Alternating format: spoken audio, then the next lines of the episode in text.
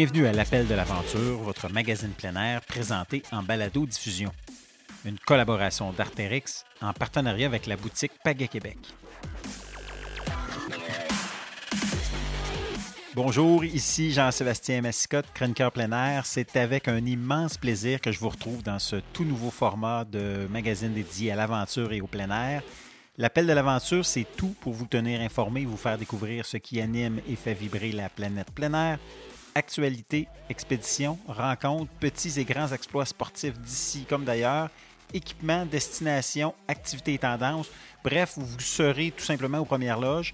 Pour y arriver, de précieux invités et collaborateurs, à commencer par l'aventurier Sébastien Lapierre, auteur d'une première canadienne en ski de fond au pôle Sud en 2017 notamment. Un fidèle compare surtout qui est tout aussi passionné que moi par l'univers de l'aventure. Sébastien, bonjour. Jean-Sébastien, bonjour. hey, on, y est. Enfin. C'est le début. Après en avoir parlé euh, pendant de longues semaines, longs mois euh, de ce projet de balado. Ouais, parce que ça, c'est la, partie que les auditeurs ne connaissent pas. Là. Ça fait longtemps qu'on en parle, nous autres. c'est ça. Alors, nous y sommes euh, enfin. Aujourd'hui, donc pour l'épisode numéro 1, on se lance donc sur des voyages à travers le monde. Oui, puis euh, on va y aller dans des voyages euh, au long cours, hein, une longue période de temps, des voyages qui demandent euh, un bon bagage de connaissances, puis une bonne préparation, je pense, pour partir aussi longtemps. Notamment une famille de navigateurs de la région de Québec que l'on a rejoint au Chili. Oui, qu'on connaît d'ailleurs sur les réseaux sociaux sous le nom de Brume et Pinocchio, et tu as eu la chance de t'entretenir avec eux en direct de leur bateau. Effectivement, on va pouvoir écouter ça en deuxième partie de l'épisode. Mais avant on revient sur deux aventures un peu hors normes qui ont frappé ton imaginaire. Oui, hors normes, disons-le. D'abord, un homme qui, lui, a décidé de traverser l'Atlantique, non pas en bateau, mais en tonneau. Rien de moins. Et voilà. Et par la suite, ben, on discutera de ça. Un ressortissant chinois qui, lui, a décidé de courir de l'Antarctique jusqu'à l'Arctique.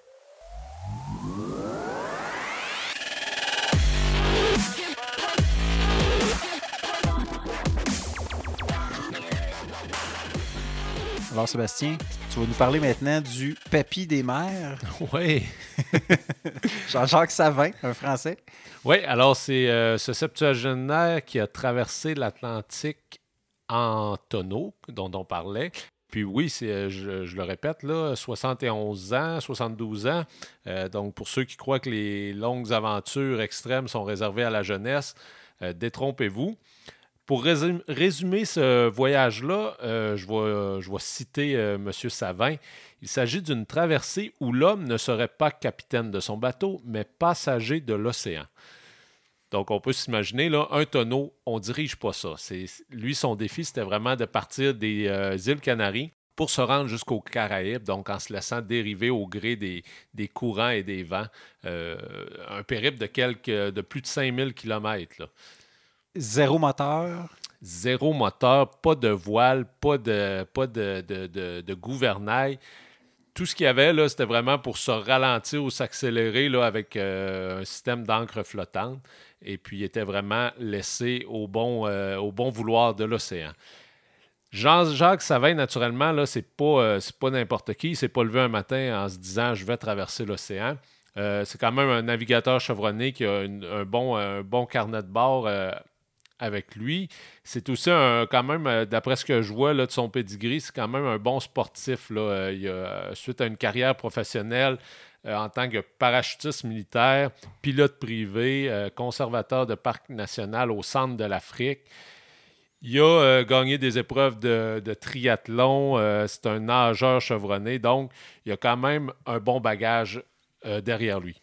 Comme disent si bien les Français, euh, le monsieur a baroudé euh, avant ses 127 jours en mer. en effet, ici et là. Puis, dans le fond, c'est ça. Il s'est peut-être dit, là, euh, parce qu'il y a quand même des traversées de l'océan Atlantique envoyées, quatre traversées à son actif avant ça. Là, il s'est peut-être dit, je vais prendre ça un petit peu plus relax, je vais m'asseoir au fond d'un tonneau, et je vais me laisser aller. Ce qui est étonnant dans, le, dans cette histoire-là, qui a, soit dit en passant, fait quand même le tour du monde. Je regarde CNN a, écrit, a écrit là-dessus, a traité la nouvelle, notamment. C'est un tonneau qui est pas mal un tonneau finalement. Il a fait ça lui-même en contreplaqué. Oui, oui, exactement. Puis euh, vous pouvez aller voir, il y a des images de ce fameux tonneau, là, soit sur les, réseaux sociaux ou sur le, site web du monsieur, atlantique-tonneau.com. Euh, ils ont fabriqué ça maison. C'est du contreplaqué avec de l'époxy. Euh, ils ont mis une belle petite peinture orange pour qu'il soit voyant le plus possible. Euh, une quille pour euh, quand même équilibrer ce tonneau-là pour pas que ça, ça, roule tout le temps, parce que lui, le monsieur, il est quand même au, centre de ça pendant de longues heures. puis à l'intérieur, c'est recouvert de polyester pour résister à d'éventuels chocs. Puis c'est à peu près tout. Il y a quatre hublots, un sur chaque face pour euh, pouvoir voir un peu euh, dans toutes les directions. Une, genre de bulle sur le dessus du tonneau. Donc c'est vraiment là, en bon français, du homemade. Puis lui, ils ont fabriqué ça en France, ils ont transporté ça jusqu'au point de départ et il s'est lancé là-dedans euh, dans les courants. Gageons que le retour s'est fait autrement, par contre, de façon plus rapide.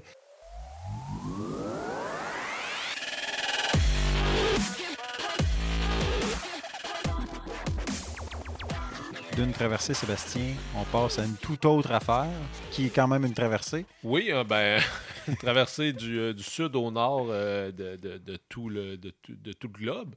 on parle de Bébin, un Chinois de 48 ans qui a parcouru un petit 24 000 km à la course en 433 jours. Puis là, ben, on raconte que là, si parle aux mathématiciens en vous qui êtes déjà sur vos calculatrices en train de calculer ça. Euh, ce 433 jours-là, euh, malheureusement, il ne les a pas tous courus sans arrêt parce qu'il lui est arrivé quand même quelques petits pépins. Il y a eu quand même quelques problèmes, hein? Eh, pas à peu près. Euh, on parle là, il a contracté une bactérie en Colombie. il a été hospitalisé deux fois au Panama et il a été kidnappé au Mexique. Donc là, quand on parle euh, ces temps-ci que le Mexique, c'est un petit peu euh, olé olé, ben lui, il a goûté à cette médecine. Donc, naturellement, son périple a été plus long que prévu. Il prévoyait faire un 300 jours pour euh, ces 24 000 km-là. Ça s'est étiré en 433 jours. malgré tout, ben, pour rattraper ce temps perdu-là, là, il courait, selon ses dires, de 70 à 100 km par jour. Parce que dans le fond, si on fait le calcul, là, 433, j'ai sorti ma calculatrice, 433, 24 000 km, s'il avait couru tous les jours, je dis bien si, à ce moment-là, c'était un peu plus de 55 km de moyenne, kilomètres de moyenne par jour. imaginez, là, c'est plus d'un marathon par jour pendant 433 jours. Euh, et, et s'il avait tenu sa, moyenne de 300 par jour, de, 300 jours, c'est-à-dire, à ce moment-là, on tombait à 80 km par jour. Deux marathons par jour. Donc là, on commence à, commence à, faire quelque chose.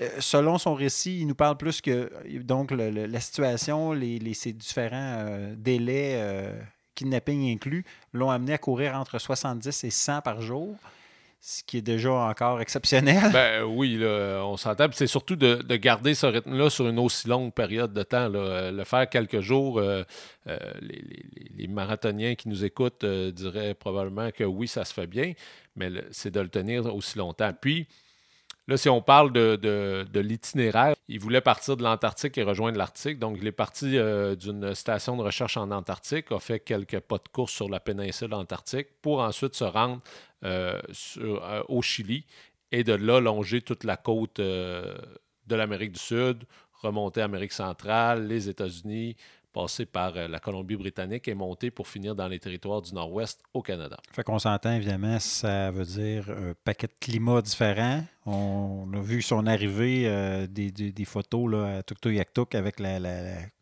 couverture complète, la tuque, le, masque. D'ailleurs, c'est un peu aussi ce qui, ce qui relate dans ces, problématiques, c'était de jongler avec ces, différences de climat-là. Naturellement, les habillements aussi qui sont très différents d'un climat à l'autre. Euh, statistiquement parlant, là, il a traversé quelques 65 villes dans 13 pays différents. Et comme on le disait, de, l'Amérique du Sud jusqu'au froid polaire euh, qu'on peut connaître ici au Canada. On a fouillé un peu. on en sait peu quand même sur le, coureur. Il se présente lui-même, notamment sur sa page de financement, son, GoFundMe euh, pour son expédition. Se présente comme un ultra-marathonnier euh, de longue date. Je pense que ça fait 17 ans qu'il fait de l'ultra. C'est dur de trouver des infos parce que euh, on n'a pas de page Facebook, on n'a pas de site web vraiment au nom de Bébine. Et puis, ce qu'il dit, lui, c'est qu'il s'entraîne normalement, il court ça là, euh, jour, euh, de façon quotidienne, 70-80 km. Donc, c'est routinier pour lui. Bon, fait qu'on, il ne reste qu'à rajouter quelques enlèvements, quelques bactéries, virus, puis après ça, euh, on est prêt pour vivre de nouvelles aventures. Et voilà.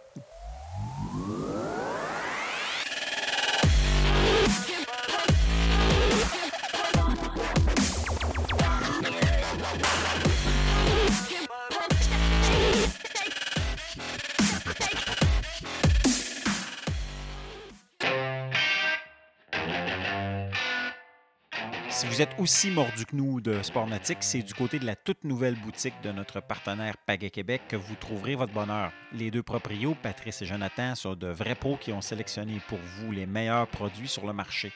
Kayak, surf à pagaie, canot, que ce soit pour vos aventures en mer, en lac ou en rivière, tout se retrouve désormais sous un même toit au 3180 chemin Sainte-Foy à Québec ou sinon en ligne à pagaiequebec.com.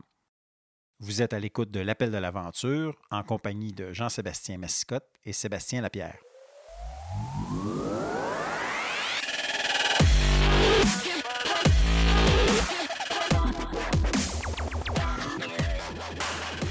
Alors, d'exploits sportifs individuels, on s'intéresse maintenant à tout autre chose, un voyage d'aventure de longue haleine en famille. Oui, puis d'ailleurs, tu as eu la chance de t'entretenir avec une de ces familles qui vit son rêve présentement. Ils font le tour du monde sur un voilier. Exact. Pour la dernière partie de l'épisode, je vous amène à bord du Pinocchio.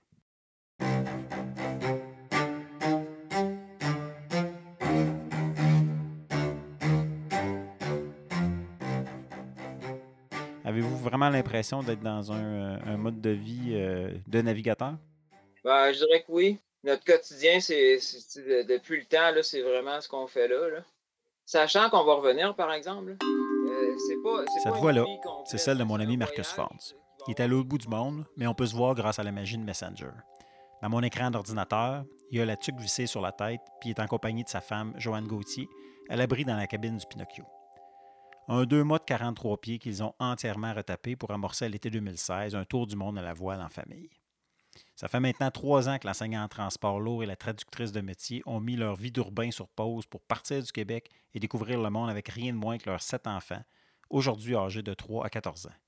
Florence, qui somnole d'un bras de sa mère pendant qu'on jase, n'avait que deux mois au départ du périple. Avec environ 15 000 milles nautiques au compteur et quatre traversées de l'Atlantique à son actif, la famille nous parle à partir du Chili, où elle s'apprête à reprendre la mer pour remonter le Pacifique vers la Polynésie française. Dans les dernières semaines, même à rigueur derniers mois, qu'est-ce qui s'est passé avec vous? Dans les derniers mois, là, les derniers mois, c'était la remontée des canaux, euh, des canaux chiliens, là, à partir de, de jusqu'à ici. Là, ici, on est euh, c'est le début de la civilisation, si on veut, là, du Chili. Là. On est à l'île de Chiloé. Les derniers mois, c'était de remonter les canaux. euh, c'est environ, euh, comment qu'on a fait? Peut-être 1000 milles, 1000 milles nautiques entre euh, Ushuaia puis ici, avec tous les détours. Ça a été de l'adaptation parce que c'est des conditions, euh, c'est des conditions du Grand Sud. C'est assez, euh, c'est très, c'est froid, c'est humide, c'est venteux. Il faut, faut être un peu à l'écoute de la météo puis à être prudent parce qu'il n'y a pas beaucoup de, on est en autonomie là. Il n'y a aucun, aucun commerce puis des fois il y a des pêcheurs. La première partie là, tout le Magellan puis les, les canaux plus au sud là, et c'est très très isolé. Prêt à dire que c'est la navigation la plus difficile que vous avez eu à faire jusqu'à maintenant? Ben, pour nous, c'est euh, c'est le cas. La descente de l'Argentine, du côté, euh, du côté euh, océan Atlantique, parce que là, on est en mer. Ça, ça a été la partie, ouais, pour moi, la plus difficile, là, point de vue navigation et météo. Parce que c'est très instable, puis euh, c'est jamais, c'est jamais euh, favorable bien, bien longtemps. Fait qu'il faut, euh, il faut euh, étaler du mauvais temps. Là, on n'a pas le choix. Puis il n'y a pas beaucoup d'abris. À partir de, de certaines latitudes, là, il y a très peu d'abris parce que pour un yacht comme nous, c'est euh, un, petit, un, petit, euh, un petit voilier. C'est euh, difficile de- d'entrer dans les rivières à cause des marées. Dans, dans Magellan, il y a, il y a 10, 12 mètres de marnage entre la marée basse et la marée haute. là. Ça fait des courants super forts, puis des vagues, puis des. c'est- pour un gros cargo, un porte-conteneur, ça va. Mais pour nous, c'est presque impossible de rentrer là-dedans, c'est difficile. juste essayer de trouver un endroit pour se mettre à l'ancre. C'est quand on pense à 10 mètres de différence entre la marée haute et la marée basse, ça, ça, fait peur. Ça prend un long de chaîne. Ça prend une grande confiance euh, dans, le, bateau que vous avez, parce que c'est pas un bateau euh, neuf quand même, c'est un bateau que euh, vous aviez rénové de longue haleine et avec attention et soin. C'est quoi ta relation avec ton, catch? faut pas, faut pas pousser le bateau. Il faut savoir là, adopter une, attitude plus défensive là, face au mauvais temps qu'offensive. c'est pas un, un, voilier qui a une longue route à faire aussi. Il ne faut pas pousser, il ne faut pas briser non plus, là, idéalement. il y a des stratégies, là, des stratégies, puis il faut, faut faire attention. Ça prend un peu de chance aussi. Ça prend. faut voir la météo aussi parce que c'est jamais favorable euh, ben, ben, plus que trois jours. OK. Puis des fois, la, distance entre deux abris, c'est euh, quatre jours, cinq jours. Fait que c'est, euh, il faut être capable d'étaler du mauvais temps. C'est passer un 12 heures, un 24 heures dans du 50 nœuds là, à la cape. Est-ce qu'on peut dire que si, on se parle, vous semblez tout en bonne forme? Est-ce qu'on peut parler de donc que vous avez eu de la, chance à travers votre navigation ou c'est purement du talent? non, non. non, non, c'est. Euh, faut faire attention, hein. Faut, faut euh, moins de toile. Euh, faut connaître un peu aussi, là, évidemment, là, le comportement du voilier, puis avoir toutes ses armes sous la main là, quand, quand ça commence. Faut, c'est pas une place pour être pressé non plus. Il faut pas être à la course, il faut prendre le temps de faire les choses. Puis, puis l'eau est froide aussi. Ça, c'est un autre élément là, qui, au Québec, on est habitué à ça, l'eau à 4-5 degrés. Mais ça fait longtemps qu'on est sous les tropiques. Là. Ça rajoute beaucoup sur le stress, ça rajoute sur le, mal de mer. Alors, moi, juste euh, quand j'en parle avec d'autres marins qui ont passé par la même place que, nous, quand on parle de la descente de l'Argentine, puis du Magellan, puis ça donne des frissons, c'est sûr, ça donne des frissons. Puis, euh, les gens qui nous suivaient, mes parents, ils ont tout lu sur le, détroit de la mer, puis ces passages-là. Puis, c'est ça. Non. Mais un coup, un coup rentré d'un canot, le, le, Beagle, puis euh, Ushuaia, ça, déjà, on est plus en sécurité. C'est pas plus facile au point de vue climat, là, mais on n'a plus la mer, puis le, on, a moins de risque de se faire euh, mettre. Euh, mettre au carreau, si on veut. Dans, dans, la descente comme telle, est-ce que vous contournez le Cap Horn à ce moment-là ou vous avez passé par les canaux dans la, configuration de, pour passer de l'Atlantique au Pacifique? Non, le, nous, on a passé par le détroit de la mer. C'est complètement au sud de l'Amérique du Sud. Mais le, le, Cap Horn, il est plus côté euh, Pacifique, là, si on veut. Il est, à peu près à 100 000 de nous. Ça aurait été un détour. Aller passer par le, Cap Horn, ça aurait été un détour peu de navigation en famille aussi, tu sais. Tu me dis euh, une gang de chums dans le bateau, ouais, OK, c'est moins stressant pour moi aussi, là, le capitaine, là, de, de, de, savoir que tout le monde là-dedans est, volontaire, puis qu'il est capable de marcher à quatre pattes sur le pont, puis euh, se rendre en avant, aller à ta chaîne écoute, ou, euh. Fait que, non, on voyage en famille quand même. Oui, ben c'est ça. Ça, c'est l'élément, c'est l'élément qui fait qui a attiré l'attention puis qui fait sourciller pour certains, qui fait rêver pour d'autres. Parce que à la base, c'est un voyage familial. Fait que là, oui, oui, le, le, défi, euh, le défi du capitaine, mais il y a le défi du papa aussi, puis de la maman qui, euh, qui élève euh, une, famille à bord. Ce côté-là, comment ça se passe, la, vie familiale à bord? Ça se passe bien à bord. Là, c'est, la vie familiale, c'est le train-train. Le fait qu'on était dans, des conditions climatiques plus difficiles là, à cause de l'humidité et le froid, je pense pas que ça, ça, a, euh, ça a été plus difficile euh, pour nous. C'est différent, c'est différent. C'est intéressant pour les enfants d'avoir de, la forêt, euh, de pouvoir débarquer avec le chien, aller marcher, monter des montagnes. c'est très sauvage, c'est comme. la, forêt vierge, hein, c'est super intéressant. les enfants ils ont trouvé ça le fun de pouvoir marcher dans la forêt, aller euh, explorer là, une, forêt vierge, une place où il n'y a, pas d'habitants, c'est comme libre, là, un peu comme. Puis, euh, des rivières, des chutes d'eau, des, glaciers qu'on a vus, c'est très beau. les enfants, ils ont trouvé ça intéressant, puis ils sont quasiment déçus de déjà partir de cette zone-là parce qu'ils aiment beaucoup, beaucoup la, forêt. Avez-vous l'impression d'être plus pris à l'intérieur du, voilier, euh, étant donné votre situation? Plusieurs journées euh, d'affilée où il faisait trop mauvais pour pouvoir euh, débarquer du bateau. que le bateau reste attaché là, aux arbres, puis aux, rochers, puis mais dans ce temps-là, on en profite pour faire d'autres choses. Hein. C'est comme une maison, il y a toujours, euh, il y a toujours l'ouvrage, l'entretien du moteur, le nettoyage des fonds, l'humidité euh, partout dans le bateau, en arrière des matelas, le séchage tout ça. L'école, les enfants, ils font l'école hein, toute la journée. Fait que, ben, toute la journée, quelques heures le matin et quelques heures l'après-midi. Mais quand ils ne peuvent pas sortir, ben, on cuisine. même dans, on était dans les Bahamas, là, un an et demi. Puis euh, on a eu du mauvais temps aussi. Là, pendant une semaine de temps, là, on ne pouvait pas sortir, il pleuvait. fait qu'on cuisine dans ce temps-là, on fait du ménage, on prend de l'avance sur d'autres choses. C'est Joanne, je pense, qui se chargeait de, de, l'aspect éducatif de la chose. Pour l'école, ben, cette année, ça, ça, ça, a été un peu plus euh, difficile. Il y a eu beaucoup de navigation, beaucoup de, de, travail sur le bateau et tout, mais je pense qu'on va bien s'en sortir quand même. L'année à, à l'achève. La perception du temps a-t-elle changé? Comment c'est quoi votre perception du temps aujourd'hui?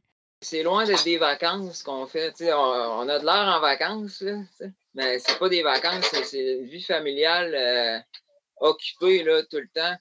Euh, je pour donner une idée, on, vient de transporter pour 2000 d'épicerie. Euh, OK? Parce que le bateau était vide, il a fallu le remplir avant de quitter pour la Polynésie. 2000 dollars d'épicerie, c'est plusieurs chariots, ça. C'est plusieurs paniers d'épicerie, ça, à la caisse. C'est plusieurs voyages de taxi, c'est plusieurs voyages d'annexe, parce qu'on n'est pas au port. On est, on est c'est d'embarquer tout ça sur le bateau, puis ranger ça après dans le bateau. C'est tout placer ça, la farine, le riz, évaluer ce qui reste. J'ai transporté environ 500 litres de fioul là, euh, dans les trois derniers jours. C'est, sur mon dos et sur mon. Je me suis fait un petit chariot, tu sais. C'est, tout le temps, tout le temps, les changements d'huile, euh, changer des, des, poulies dans le mât, réparer des voiles. C'est, euh, le temps passe vite, mais c'est correct. On aime ça. Moi, j'aime ça. J'aime ça ravitailler mon bateau. J'aime ça entretenir mes voiles. j'aime ça faire mes changements d'huile. J'aime tout ça. toute cette vie-là, j'aime ça. Euh, on est moins, euh, par rapport au temps, je dirais qu'on est moins, on est moins pressé. On est moins pressé. Quand on rencontre des navigateurs ça fait moins longtemps qu'ils sont partis, on a l'impression qu'ils sont pressés. Fait que je me dis que nous, on est moins pressés maintenant. Euh, par contre, le temps passe. C'est sûr que le temps, passe vite. Les, mois, les années, ben, les années peut-être pas, mais les mois passent vite, les saisons passent vite, puis le voyage avance, puis il y a une date de fin. Hein. Parlez-moi-en donc, donc du, fameux deux ans euh, ou à peu près. C'est quoi la suite? Là, là vous remontez euh, vers le nord tranquillement, pas vite, euh, du côté Pacifique. puis par la suite, sans nécessairement, bon, j'imagine qu'il y a plein de plein de, détails de péripéties qui sont pas prévisibles pour l'instant, mais vous avez déjà quand même une date de fin ou à peu près où, vous aimeriez être de retour au Québec? Ouais, ouais, dans, c'est ça, dans deux ans, là. On est un petit peu en retard, sur le, sur les saisons. Nous, ça fonctionne beaucoup avec les saisons, là, notre, notre planning, là. Euh, mais ça va, ça va, ça va aller, là. La, suite du voyage, c'est la Polynésie euh, française. Puis ensuite, on continue vers euh, l'ouest, jusqu'en Nouvelle-Calédonie, en passant par les Fidji. Puis bon, puis en Nouvelle-Calédonie, il va falloir arrêter pour, euh, pour la saison cyclonique. Il y a une saison cyclonique à. Bon, parce qu'on est mieux d'être près d'un abri, puis il y a des endroits plus sécuritaires. Fait qu'on va rester là jusqu'au temps que la saison cyclonique soit passée, puis que ce soit plus sûr de naviguer. Puis on va, continuer toujours vers l'ouest en passant par le nord de l'Australie, entre, entre l'Australie et l'Indonésie. Puis aller dans l'océan Indien puis euh, descendre jusqu'au sud de, l'Afrique, passer par le sud de l'Afrique. Il y a deux, euh, choix, soit le sud de l'Afrique ou soit par la, Somalie et ces endroits-là, qui, qui, est moins, euh, sécuritaire euh, pirates, tout ça. En tout cas, apparemment, ça s'est amélioré beaucoup, mais ça sera à voir. Puis ensuite, remonter là, vers par Sainte-Hélène, dans l'Atlantique, par Sainte-Hélène, l'Ascension, puis aller euh, dans les Antilles, passer dans les Antilles, puis rentrer, euh, rentrer à la maison. J'imagine que autant vous autres que les enfants, il doit y avoir des moments où ils aimeraient ça peut-être euh, avoir une vie plus, euh, plus standard, euh, maison, euh, retourner à la maison, ou, c'est au contraire, le, le- ils profitent, euh, puis il n'y a, jamais ces moments-là? Ouais, il y a ces moments-là. Euh, c'est- bon, on s'entend les petits, là, tu sais, les petits, là. Eux autres, là, ils profitent à fond du, voyage parce que ils sont toujours euh, plein, en- bien entourés de leurs euh, frères et sœurs. Puis euh, ils s'amusent, du matin au soir. C'est un bateau, c'est super le fun pour eux. C'est plein de pièces, plein de raccoins, ils ont des belles, puis bon. Les plus grands, ça dépend. Ça, dépend des personnalités de chacun, puis des, des états d'âme de chacun aussi. Hein. Euh, c'est pas tout le temps pareil. euh, des fois, il file, des fois, il file moins. Même chose pour moi, puis euh, Joanne. Moi aussi, des fois, je m'ennuie de la maison, puis de mon petit train-train à la maison, puis mon quartier, puis mes petites affaires. Mais il faut apprécier, il faut, faut apprécier le- le- l'expérience pendant qu'on la vit. Puis eux, ben, c'est pareil. Mais c'est moins pire qu'on. C'est moins pire que je pensais que ce serait. Euh, souvent, les gens, Ah, les grands ils doivent commencer à trouver de temps long. là. Ben, je le sens pas tant que ça là, de la part des grands. Je le sens pas, euh, je le sens pas euh, pantoute de la part des grands. Les réseaux sociaux, tout ça, ça doit permettre de, de- d'étendre les contacts puis de rester, euh, de rester en contact avec les amis, même à distance? Il y a, il y a- il y a certaines, certaines escales qui, qui sont plus dures à quitter pour eux, là, des amis, quand ils se font des amis, puis ils vieillissent, hein, fait qu'ils commencent à vivre d'autres, euh, d'autres, euh, d'autres émotions, puis euh, bon, en tout cas. Des escales où il y a du, du Wi-Fi, là, du Wi-Fi. Là. Ça aussi, euh, ils ont de la misère à quitter ça aussi.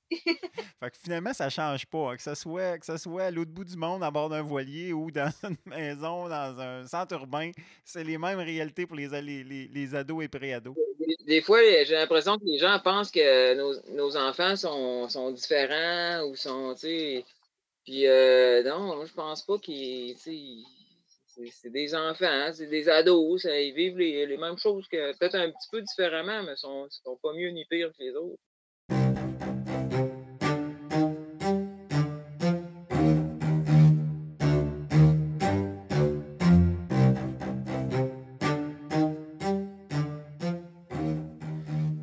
Mieux ni pire que les autres, mais on s'entend, Jean-Seb, que ces enfants-là sont en train de vivre une expérience assez extraordinaire. Merci. Complètement fascinant et effectivement une, expérience. euh, on dit que les voyages forment la jeunesse. Euh, on a une formation niveau universitaire actuellement.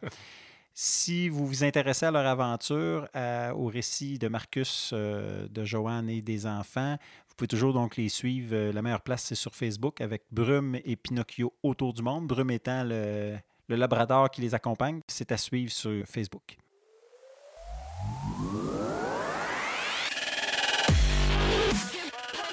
C'est donc ce qui conclut le premier épisode de l'Appel de l'aventure. Vous avez apprécié, n'hésitez pas à le partager en grand nombre. Commentaires, suggestions, écrivez-nous. Oui, et d'ici notre prochain rendez-vous, ben, poursuivez l'aventure sur le blog de l'émission à jsmassicotte.info.